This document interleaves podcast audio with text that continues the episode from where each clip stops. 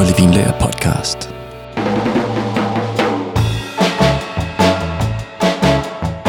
Hvis jeg siger tequila, begynder du så instinktivt at skære ansigt og måske få lidt kvalme. Altså, hvis gør det, så er det måske bare din hjerne, der hiver nogle gamle minder frem fra nogle lidt for overmodige drukture, som øh, du sikkert har udsat dig selv for.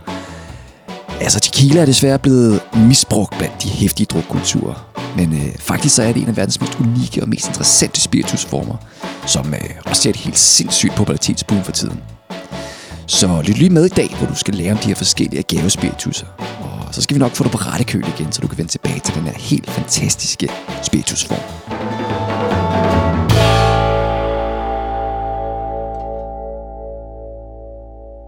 Tequila og mezcal. De er begge agavebaserede spiritustyper, som er lavet i Mexico. Og du kender dem sikkert allerede. Altså, lige nu der sker der en fuldstændig vild vækst verden over i både salget af agavespiritus, men øh, deres omdømme er altså også blevet meget bedre. Så øh, lige nu så er der altså en bredere gruppe af spiritusdrikker og cocktailentusiaster, som øh, ligesom anerkender de her tequilaer og meskaller mere og mere. Det hænger selvfølgelig også sammen med, at øh, agavebaserede spiritusformer, de er terroir så de kan altså hvad kan man sige, ligesom tilbyde et godt udvalg af smagsnuancer, fordi de har ligesom en smag af det øh, oprindelsessted, hvor de kommer fra. Men ligesom at højkvalitets druer jo er afgørende for, øh, når man laver store fornemme vin, så er øh, kilden til agaveplanten og hvordan man dyrker den altså også øh, afgørende for tequila og mezcal. Og ligesom med produktionen af en stor vin og andre spiritusformer, så gør øh, sansen for detaljen altså også øh, en stor forskel, altså ved hvert eneste trin i produktionen. Så øh, små forskelle ved både plantningen, høsten og fermenteringen, de kan altså gøre en forskel for kvaliteten. Og så påvirker læring og, og brug af, af egetræ selvfølgelig også smagen og strukturen. Men øh, udover tequila og mezcal, så findes der altså også øh, sotol og raithilja, som øh, er en anden form for spiritus, som man kan sige er slægtninge til tequila og mezcal. Men øh, de kan være svære at finde, men at de altså er altså værd at lede efter, hvis det er muligt. Men øh, hvis vi lige starter med at se på tequila, så er det altså noget, der bliver produceret i fem meksikanske delstater, hvor øh, agaveplanten den vokser i stor stil. Og øh, selve agaveplanten, det er jo en saftig plante, som er en del af lillefamilien. De fleste siger, at øh, den minder om en øh, aloe vera plante eller en kaktus. Men øh, faktisk så ligner den allermest en kæmpe stor ananas. Men øh, selve landsbyen Tequila, den ligger tæt på byen Guadalajara, som er hovedstaden i delstaten Jalisco. Og øh, Jalisco-delstaten, den ligger så i det vestcentrale Mexico. Og øh, tequila-appellationen, som øh, hedder Tequila DO, den tillader altså, at der kan produceres tequila i fem delstater. Altså Jalisco, det er den mest produktive og mest kendte delstat for tequila. Og de andre delstater, som så også har kommuner, som officielt har tilladelse til at lave tequila, det er så Guanajuato og Michoacán og Nayarit og Tamaulipas. Men øh, der er altså mange forskellige sorter af agaveplanten. Men øh, det er så kun agave tequilana, som må bruges til at lave tequila. Den kaldes også bare øh, blue agave eller Weber blue agave. Så den her blå agave, den hører så også hjemme i Jalisco-delstaten, hvor der er altså vulkanske jorder. Det er i hvert fald det, der dominerer. Og øh, det tager 10-12 år for en blå agaveplante at blive fuldmoden og, og så blive høstet. Men øh, blå agave, det har et højt indhold af sukker og fugt, så øhm, saften fra den, den er jo ideel til at distillere til alkohol. Men øh, når en tequila den ikke er lavet af 100% blå agave, så kaldes det en mixto. Og de fleste tequilaer, de er faktisk mixto tequilaer. Men øh, de skal altså også være lavet af 51% blå agave, og så kan resten så være andre sukkerarter, så det er øh, typisk råsukker eller majsirup, som man bruger. Men øhm, en mixto tequila, den bliver så også tit proppet med farvestof og altså smagsgiver og fortykningsmidler, som ligesom skal få den til at minde om en, øh, altså en ren tequila. Så øh, når du vælger tequila, så vælg altid en, en ren tequila, som er lavet på 100% agave. Altså, det er de bedste. Og øh, altså, de gode tequilaer på 100% blå agave, de skal altså også øh, altså læres og tappes på flaske i Mexico, så det er altså også et mere pålideligt produkt, når det er lavet på 100% blå agave. Men øh, det at lave agaveplanterne om til alkohol, det går altså tilbage til aztekerne, som øh, altså fermenterede plantens saften, så de kunne lave sådan en øllignende drik. Og øh, det kaldte de pulke. Og øh, det blev serveret under religiøse ceremonier og offringer. Altså, aztekerne, de var meget kendte for at lave menneskeoffringer. Øh, og så drikkede de det her pulke, som var lavet af agaveplanter. Men øh, bladene fra agaveplanten, de blev så også brugt til at bygge tage og også lave nåle og søm. Altså, de her agaveblade der, de har altså nogle ret hæftige torne på sig, så øh, dem kan man godt bruge til noget. Og øh, så lavede man altså også ræb og papir ud af planten. Og øh, man brugte også saften til at behandle sår. Og øh, så tykkede man så også øh, kernen af gaveplanten for at ja, så trække sødmen ud af den. Men øh, det er altså de spanske bosættere, som får æren for at lave det første agave-destillat, altså hvor man øh, destillerer agaveplanten. Og øh, det gjorde de så ved at koge kernen af agaveplanten, eller hjertet af agaven. Og øh, det kalder man så også for pinjan. Og du skal ligesom forestille dig, at agaveplanten ligner en ananas, som jo har et, øh, hvad kan man sige, et hoved med stridthår. Ikke? Og øh, hovedet af ananasen, eller agaveplanten her, det kalder man så pinjan. Og det man så gjorde dengang, det var så, at man øh, ligesom dampkogte pinjan over ild. Og øh, den her kogeproces, den nedbryder så øh, plantens stivelse, som så hvad kan man sige, fremmer udvikling af sukker. Og derefter så bliver pinjane så presset efter kogningen, og den sukkerholdige saft, der er tilbage, den bliver så fermenteret og så distilleret. Men selve byen Chiquila, den er opkaldt efter Chiquila-folket. Og øh, byen der blev grundlagt i øh, 1530.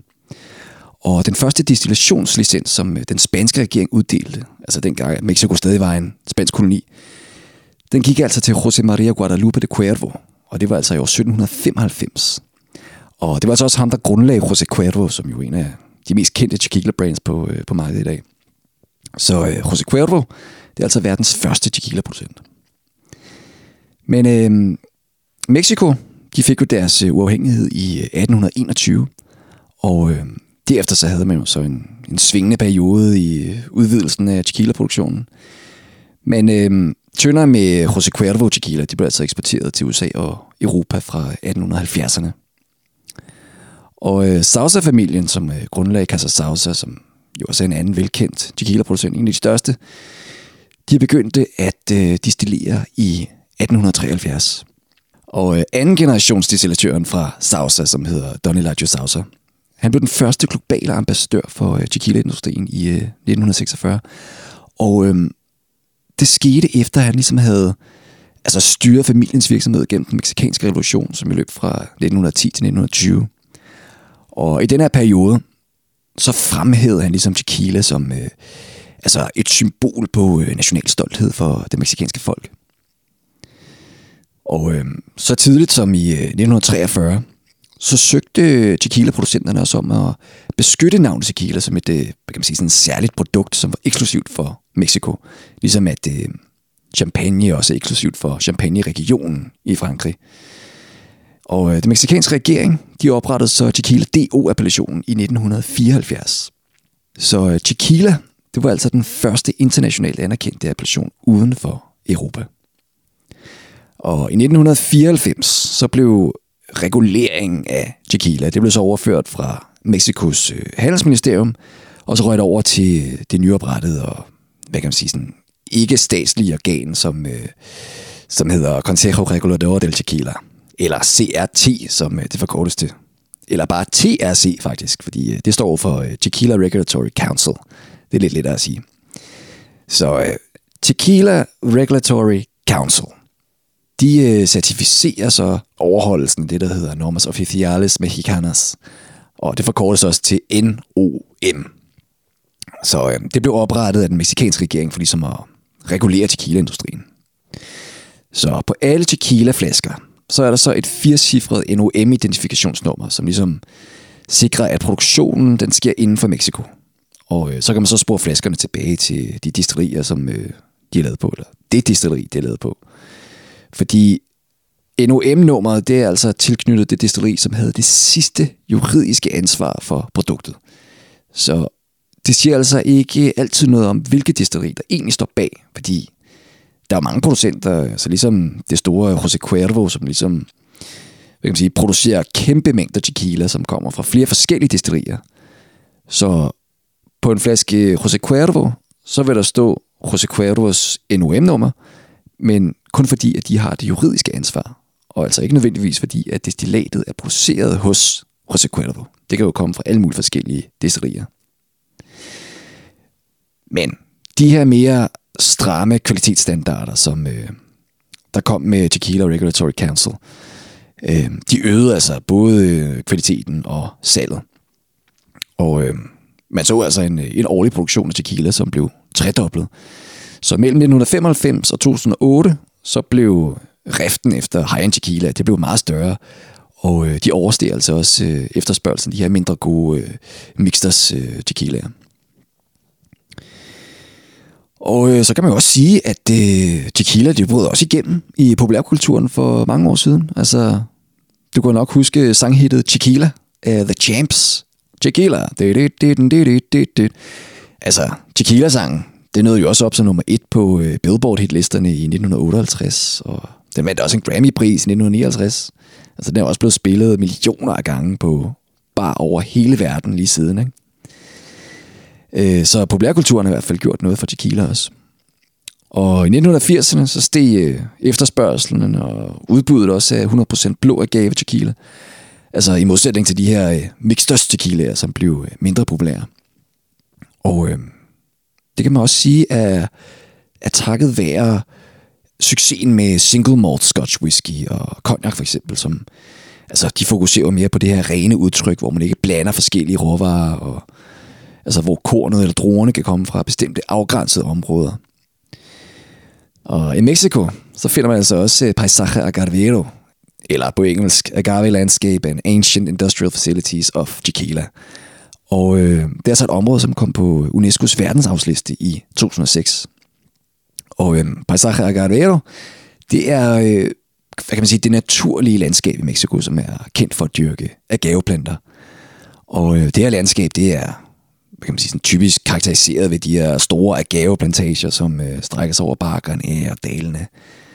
Og øh, agaveplanten, det spiller jo en central rolle i mexicansk kultur og økonomi. Så øh, Paisaje Agavero, det er altså øh, blevet anerkendt som en del af verdensarven af UNESCO. Og den her anerkendelse, som det jo er, det er jo, betyder jo, at området det har en særlig kulturel eller naturlig betydning, som øh, fortjener en beskyttelse og bevaring. Så man hedder ligesom regionens århundreder lange tradition og altså el gamle viden om øh, produktionen af tequila. Og øh, det her område, det dækker altså også omkring øh, 35.000 hektar. Og øh, her så har den øh, blå agave så været brugt i over 2.000 år til at lave øh, altså fermenteret drikkevarer. Ikke? Og øh, man kan jo sige, at øh, området er jo også et øh, vidnesbyrd om den her gamle kultur, som der formede tequila-området fra 200 til 900.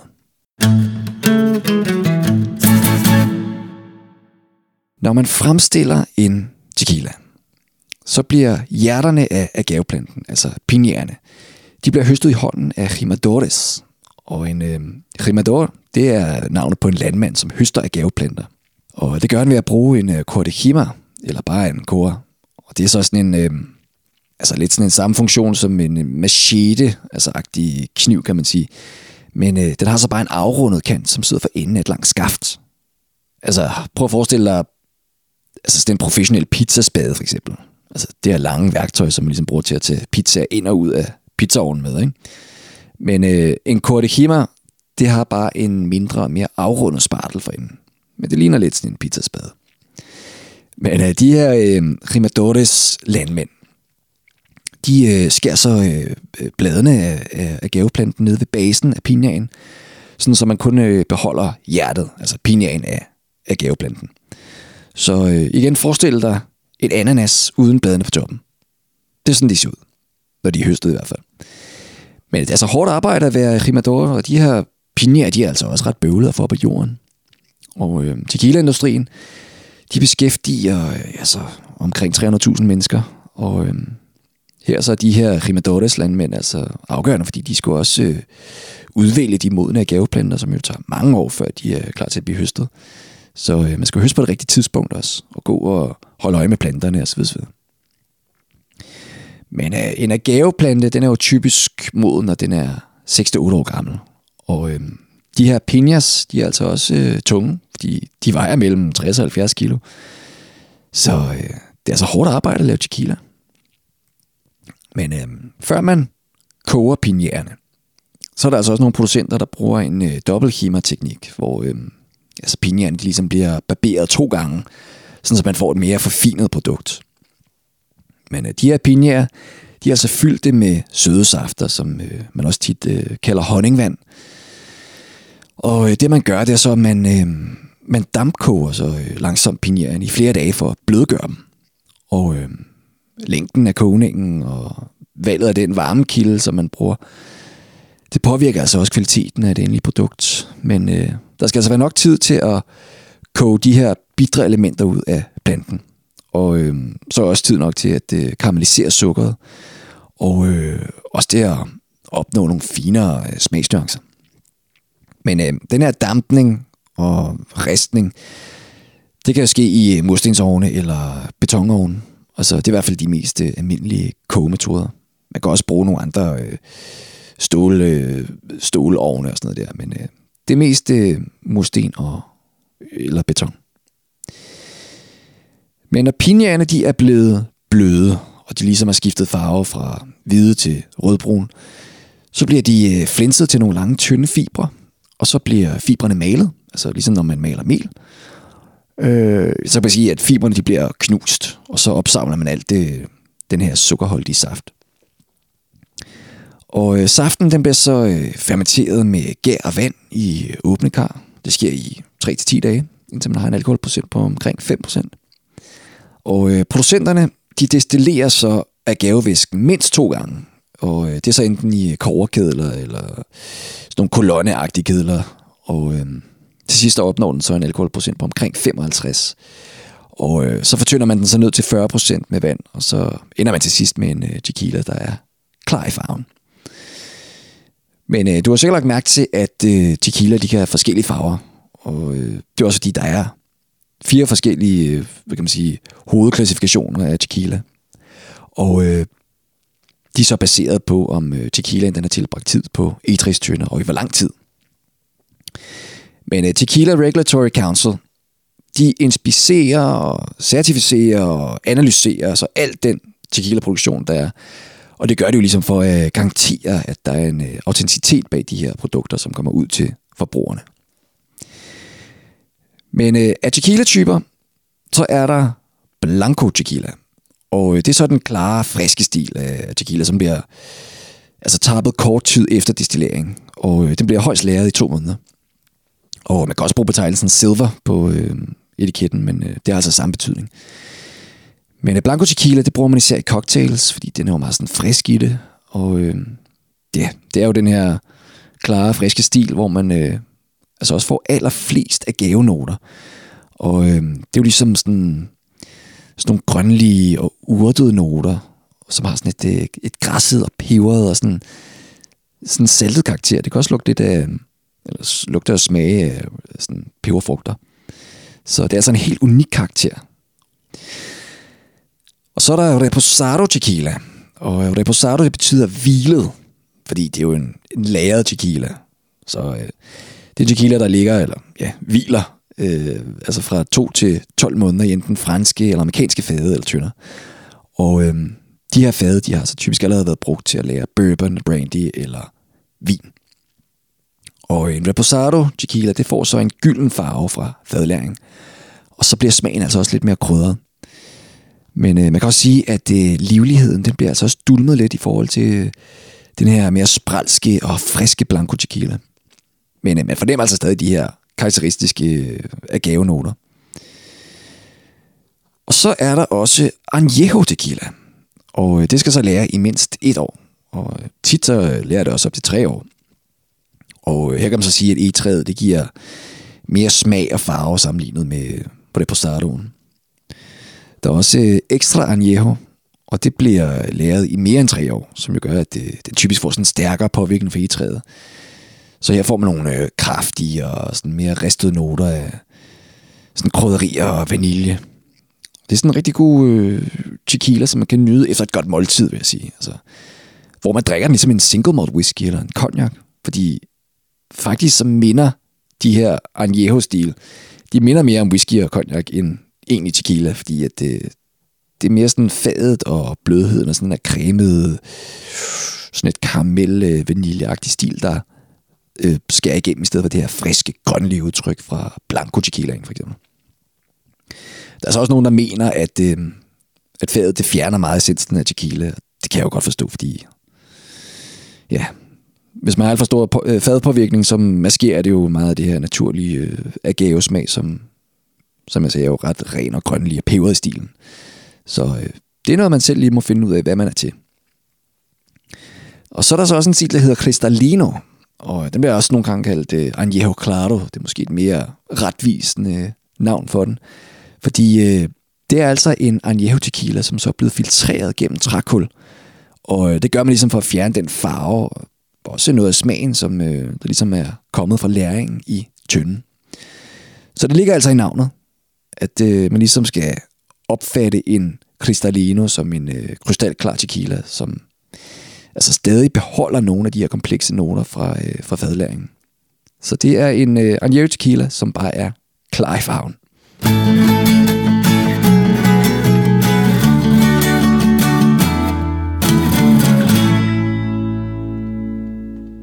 Tequila, det er i dag den tredje mest solgte spiritus i USA, altså ud fra volumen.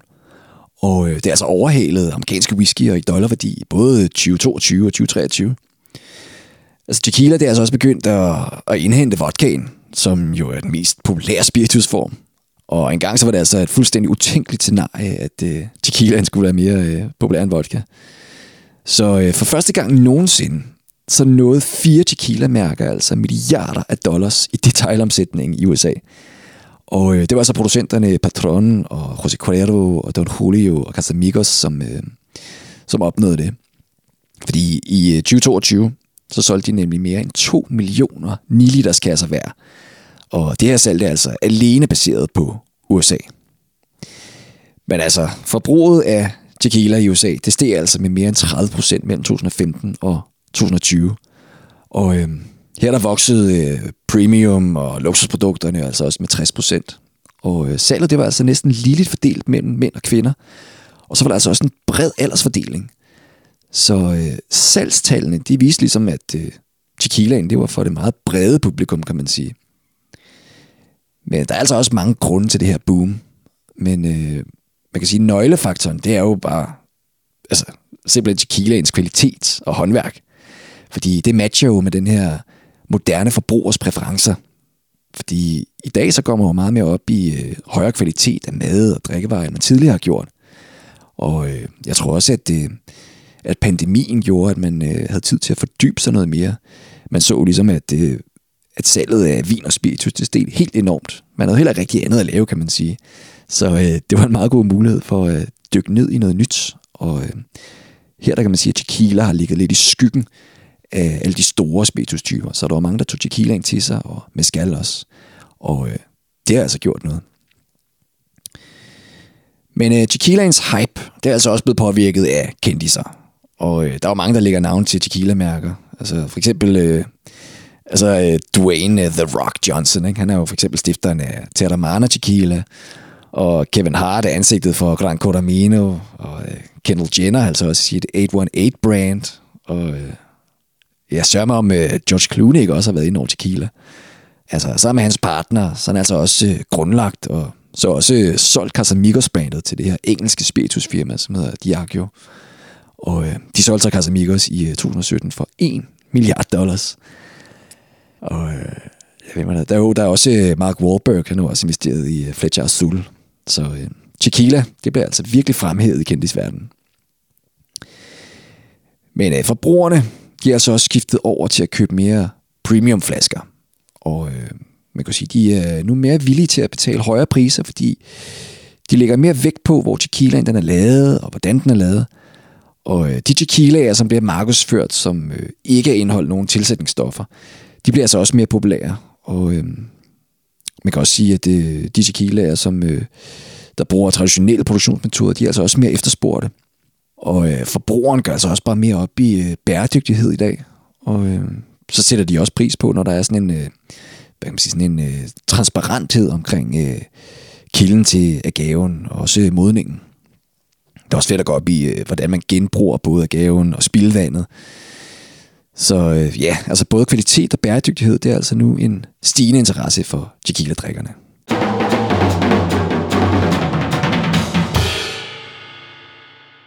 I populærkulturen, der har tequila i lang tid været forbundet med to hovedcocktails. Og det er margaritaen og palomaen. Og hvis du selv har taget på cocktailbar, så har du måske også set, at uh, tequila og mezcal og de her agavespirituser, de dukker mere og mere op. Og øh, det gør det jo, fordi at bartenderne, de er jo også begyndt at bruge mere og mere tequila, fordi øh, de ligesom fundet ud af, at det er et meget sådan bredt fagende udgangspunkt at tage i mange spiritusbaserede drinks. Altså typisk så er jo en, altså en cocktail bygget op omkring en hovedingrediens, som typisk er ja, en form for stærk spiritus, for eksempel whisky, eller rom, eller tequila, eller gin, eller vodka, og så adder man ligesom på der, ikke? Men øh, altså tequila, det kan jo både være jordet, eller det kan være sådan frugtigt eller grønligt udtrykket. Og øh, så fungerer den altså også godt med sådan nogle florale smagsnoter. Også bitterhed og urter og frugtige smag. Og i vinverden, så plejer man altså også at sige, at øh, hvad der vokser sammen, det passer sammen. Og det gælder altså også for tequila, fordi øh, agavebaserede cocktails, de øh, inkorporerer jo ligesom også øh, ingredienser, som hører hjemme i det sted, hvor agaven vokser. Så det er for eksempel finkaktus og mango, og også chilifrugt og citrus og tamarante. Men øh, i mange forbrugers øjne, så er tequila altså blevet en mere pålidelig spiritus. Men øh, i årvis, så er de fleste jo forbundet tequila med det ene shot efter det andet, og vilde drukfester og alt det her. Men øh, i dag så ser man mere og mere, at folk de stoler på en tequila-baseret cocktail, i stedet for jeg ligesom er sky væk fra den. Men øh, den her velkendte og super smagfulde margarita cocktail, den laves traditionelt med blanco tequila, og så Cointreau, som jo er en øh, appelsinlikør, og så øh, frisk lime juice, og øh, så for det meste øh, også enten øh, agavesirup eller en øh, simpel sukkersirup. Det kommer lidt an på, hvor sød man vil have den. Der er nogen, der synes, at øh, Cointreau'en, det, det giver nok sødme. Men øh, jeg synes lige, man skal have en lille smule øh, sirup i, om det så er gavesirup eller en simple syrup. Øhm, bare lige for at, og ligesom at balancere cocktailen bedst muligt.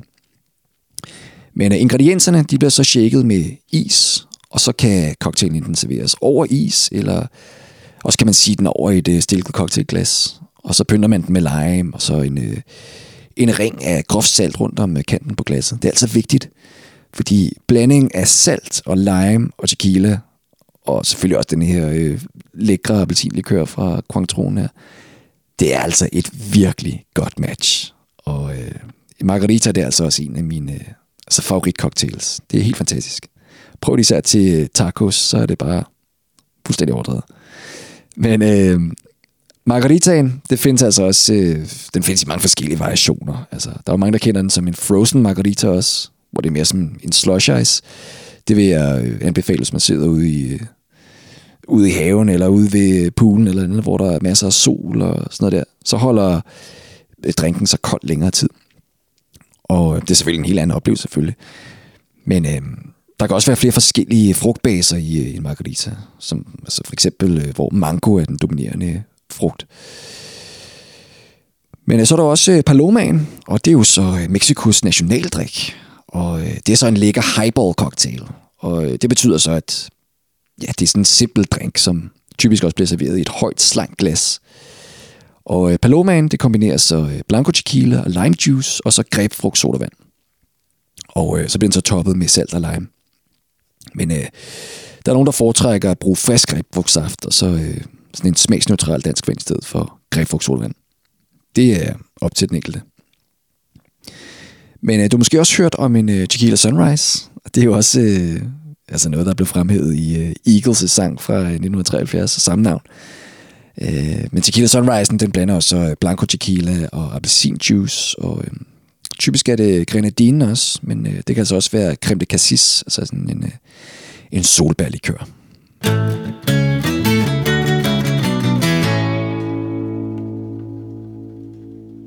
Lad os lige se på mezcal. Altså, mezcal, det er faktisk en samlet betegnelse for en agavebaseret spiritus, som stammer fra Mexico.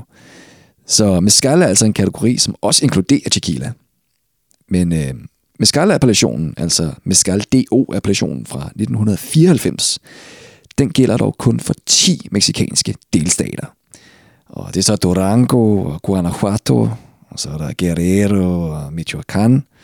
Og øh, den mest kendte, det er så øh, Oaxaca, men øh, der er så også delstaterne Puebla og San Luis Potosí og Sinaloa og Tamaulipas og så Zacatecas.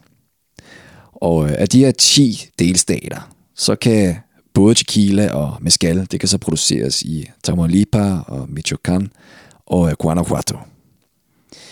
Men øh, de fleste mezcals, de produceres altså i delstaten Oaxaca. Og øh, nogle gange så bliver de også opkaldt efter den by, hvor de er lavet. Men øh, ligesom tequila, så er mezcal lavet af agave. Men øh, mezcal det er altså ikke begrænset til den blå agave. Så øh, agaven til mezcal, det kan altså komme fra flere forskellige varianter.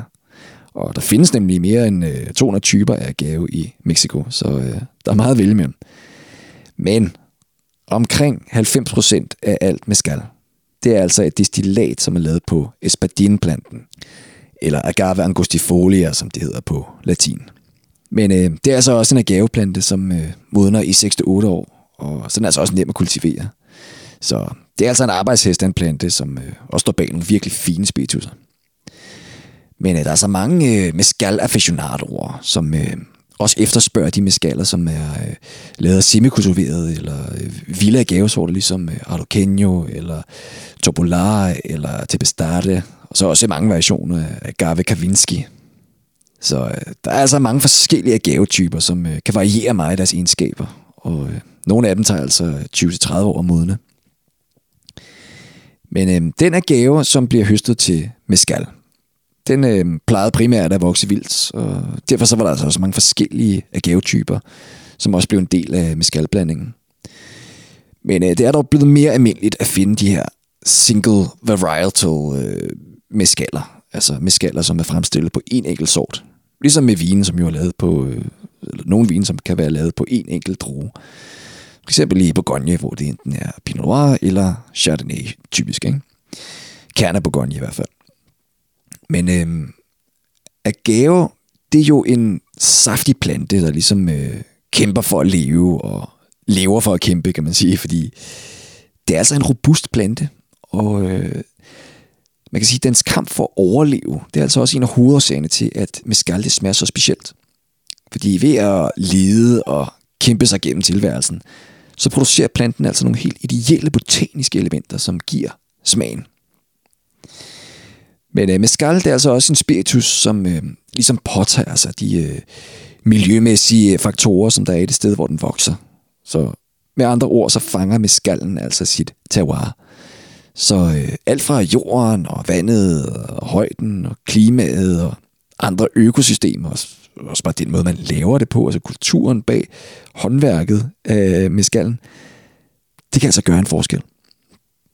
Men øh, der er mange mescalproducenter, som bruger traditionelle produktionsmetoder, som ligesom går århundreder tilbage i tiden.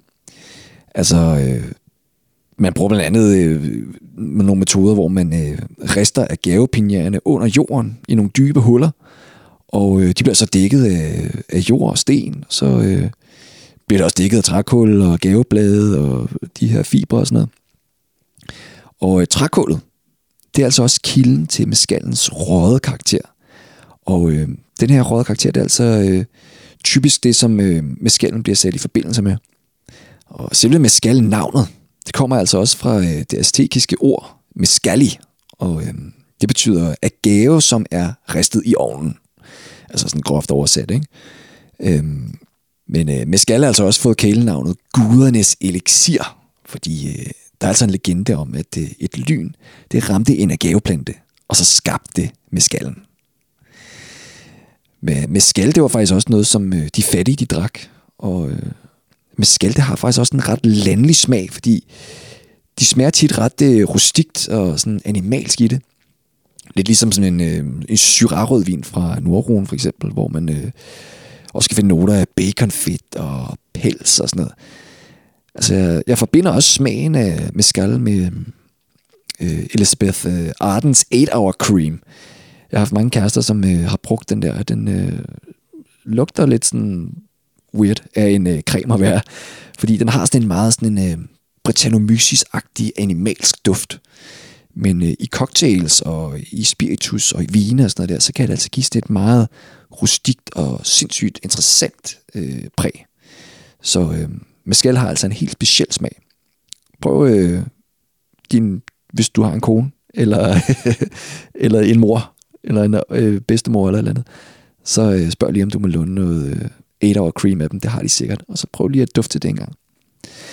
Men øh, i forhold til de her gamle traditioner inden for produktionsmetoderne, så øh, selv i dag, så bruger man altså også tit øh, æsler eller muldyr til at, at knuse de ristede af gaver til sådan en saftig mos. Og øh, det er jo sådan noget, man bruger til fermentering. Og øh, de her æsler eller muldyr, de trækker så en øh, tahona. Og øh, en tahona det er sådan en kæmpe, tung sten. Altså, den bliver så trukket rundt i en cirkel, så øh, agaveplanterne, de bliver, øh, eller agavepinjerne, de bliver knust.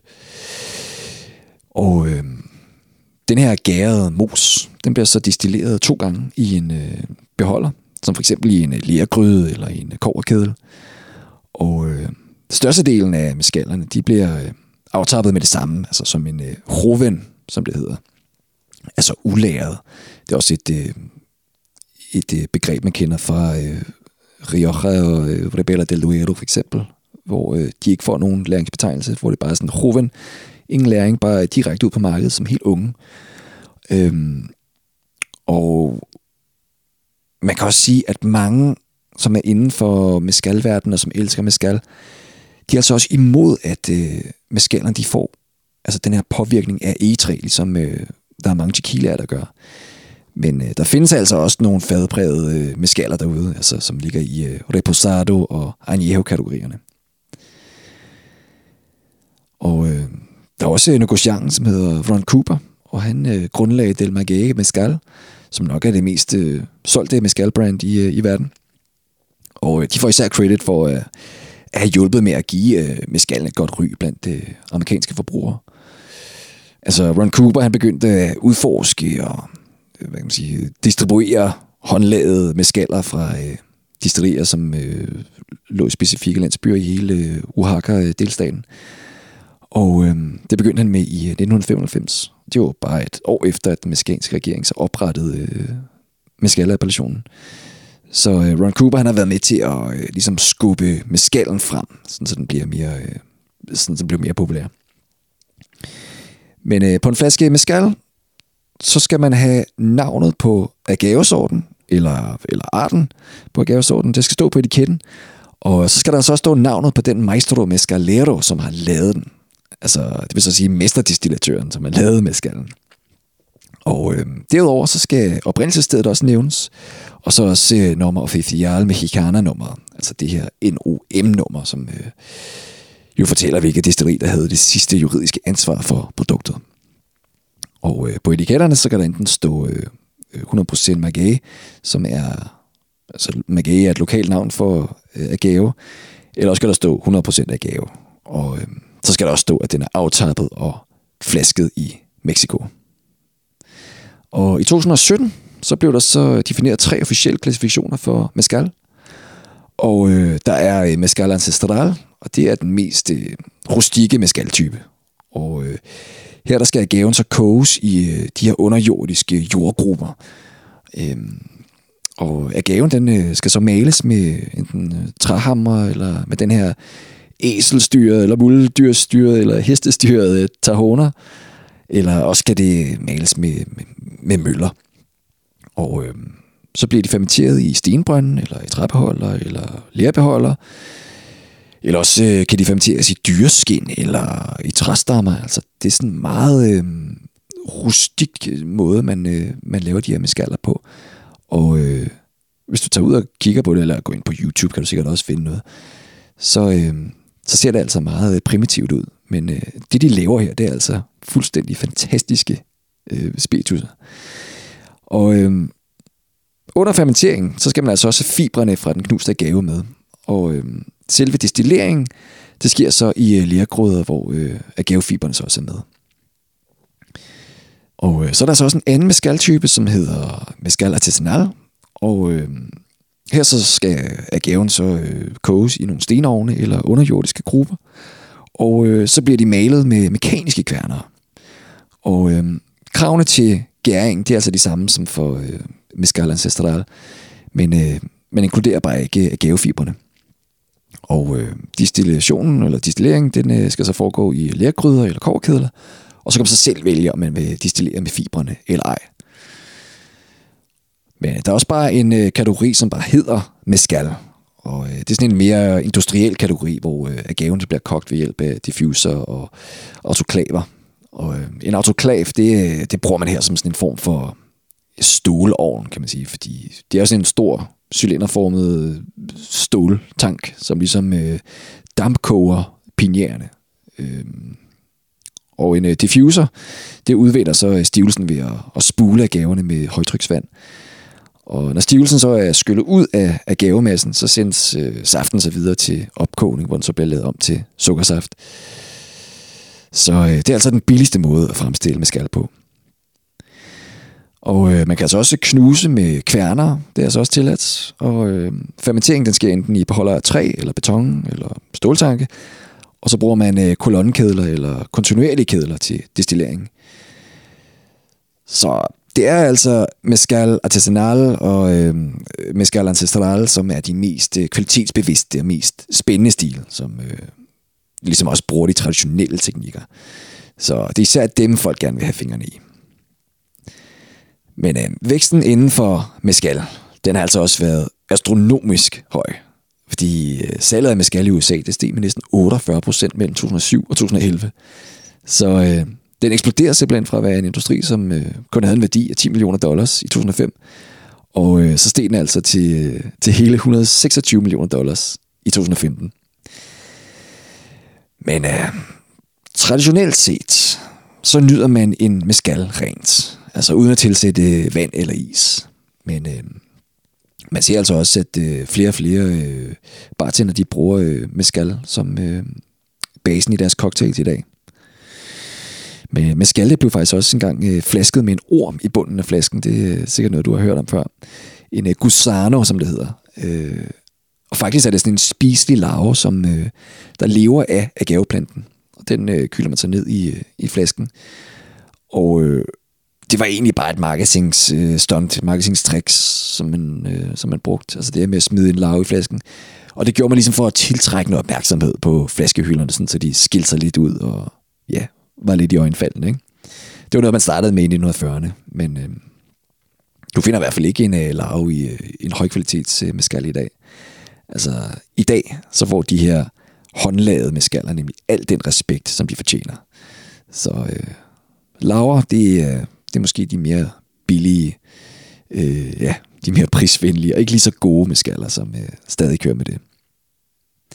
Men det er tilladt.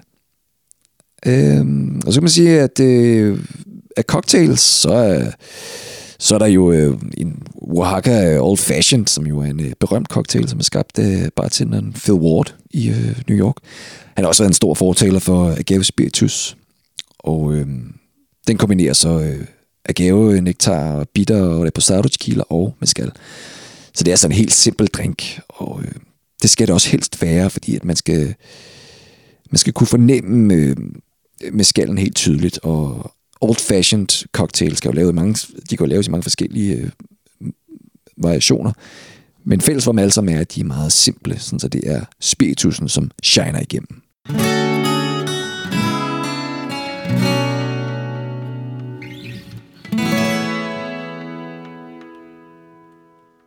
Udover tequila og mezcal, så findes der jo også sotol og raithilla – og sotol, det minder på mange måder om øh, tequila, men øh, den er bare ikke lavet af agave.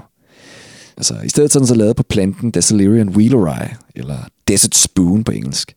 Man kan også bare kalde den øh, Sotol. Men øh, det er en plante, der ligner meget agave, men øh, den hører altså til en anden øh, familie.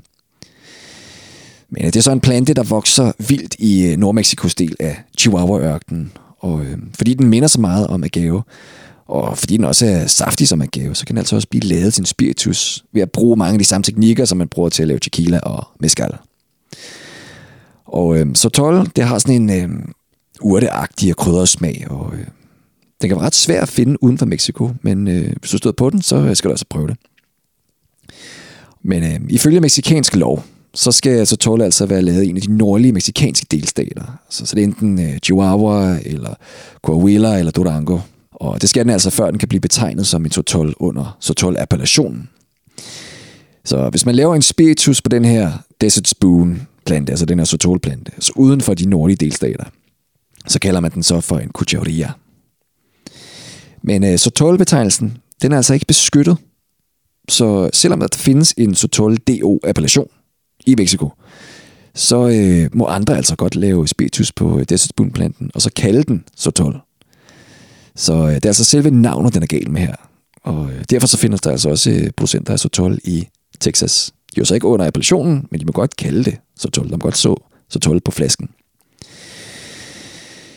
Men øh, Hacienda de Chihuahua, det er så Mexikos største Sotol-producent. Og øh, sangeren Lenny Kravitz annoncerede også øh, Noche Luna øh, øh, Sotol sammen med nogle øh, lokale distillatører, og så også Pernod Ricard. Og øh, Pernod Ricard er jo en af ja, verdens førende virksomheder inden for vin og spiritus. De står også bag en masse populære brands. Øh, og i 2019, der begyndte øh, Noche Luna altså også at, øh, at isolere det største dyrkningsområde af Sotol-planten i Chihuahua, for ligesom at forsøge at bevare planten. Og her til allersidst, så kan jeg jo også lige nævne Raithilia, som jo er en uh, spiritus, der bliver lavet af flere forskellige arter af agave. Men uh, man bruger bare ikke den blå. Og øh, uh, agaveplanter, de vokser så vildt i delstaten Jalisco, altså hvor man også uh, typisk laver tequila. Og så er den så en stærk forbindelse til byen Puerto Vallarta, hvor uh, mange af de destillerier, der laver uh, Raithilia, ligger. Men øh, agaven til Raithilia, den gror mest i fyreskov og på bjergskråninger. Og øh, så destilleres den ligesom en øh, tequila med skal. Så Raithilia, det er altså i bund og grund en mezcal, som bare kommer fra Jalisco. Og den fik så også tildelt sin egen DO-appellation i 2019. Så man kan jo sige, at tidligere så betragtede mange tequila og mezcal som noget, som der ikke rigtig havde nogen værdi. Og øh, det var jo takket være de her dårlige minder fra drukturene og tømmermændene, som øh, agave-spiritusen jo har været skyld i. Altså selvfølgelig kun fordi, at man har misbrugt måden at indtage tequila og mezcal på. Altså, i dag, så bliver agave spiritus altså hedret og virkelig værdsat for den her kæmpe kvalitet og bare sådan ekstremt øh, unikke udtryk, som, øh, som de her spiritusser har. Og øh, man kan jo nyde dem på mange forskellige måder. Om det er et øh, shot, eller som en lille nipper, eller over is, uden is. Øh, om det er i cocktails, eller i schusser. Altså, der er mange måder at, at nyde den på. Og øh, så er det siden også en, øh, en spiritusform, hvor man kan fornemme terroiret. Og det er altså noget, der virkelig får folk op af stolen i dag. Så interessen for gave spiritus og den her store vækst, som vi ser i dag, den ser altså også ud til at fortsætte med at stige, fordi markedet for agave spiritus, det blev vurderet til 9,6 milliarder dollars i 2022. Men øh, man forventer altså, at den vil vokse til 18,8 milliarder dollars inden 2030. Så hop med på bølgen, inden det stikker alt for meget af. Ja, da du lå med hovedet dybt nede i lokummet som teenager efter en omgang body shots, så øh, har du måske ikke lige forestillet dig, at du skulle få sådan en rimelig solid viden om agave-spiritus, vel? Men øh, man bliver jo klogere, og øh, nu så har du forhåbentlig også fundet modet frem til at prøve de her fantastiske produkter igen, med sådan en helt ny, frisk og sund indstilling til det. Så øh, gå ind på episodenoterne og find nogle kvalitetsflasker, som nok skal få det på rette køl igen. Men altså, Holde Vinlager podcast, det fortsætter derudad. Så husk at trykke abonner på podcasten, så du altid bliver den første, der kan lytte til de nye afsnit. Og så følg os også på Instagram og Facebook, og abonner på vores nyhedsbrev, hvor du også får gode tilbud og nyheder. Og du kan som altid også få svar fra mig, hvis du har nogle spørgsmål og vin og spiritus. Så øh, bare skriv til mig på Instagram, fordi at, øh, jeg svarer på det hele. Jeg skal nok vende tilbage. Og øh, så håber jeg også bare, at du vil komme forbi en af vores mange butikker landet over, hvor min dygtige kollega også er klar til at hjælpe dig med dit næste køb. Og øh, det kan jo meget passende være en agave spiritus. Så øh, find det frem, og drik det med respekt. Og så lyttes vi bare ved igen i afsnit 75 af Hot Vinlager podcast. Yeah.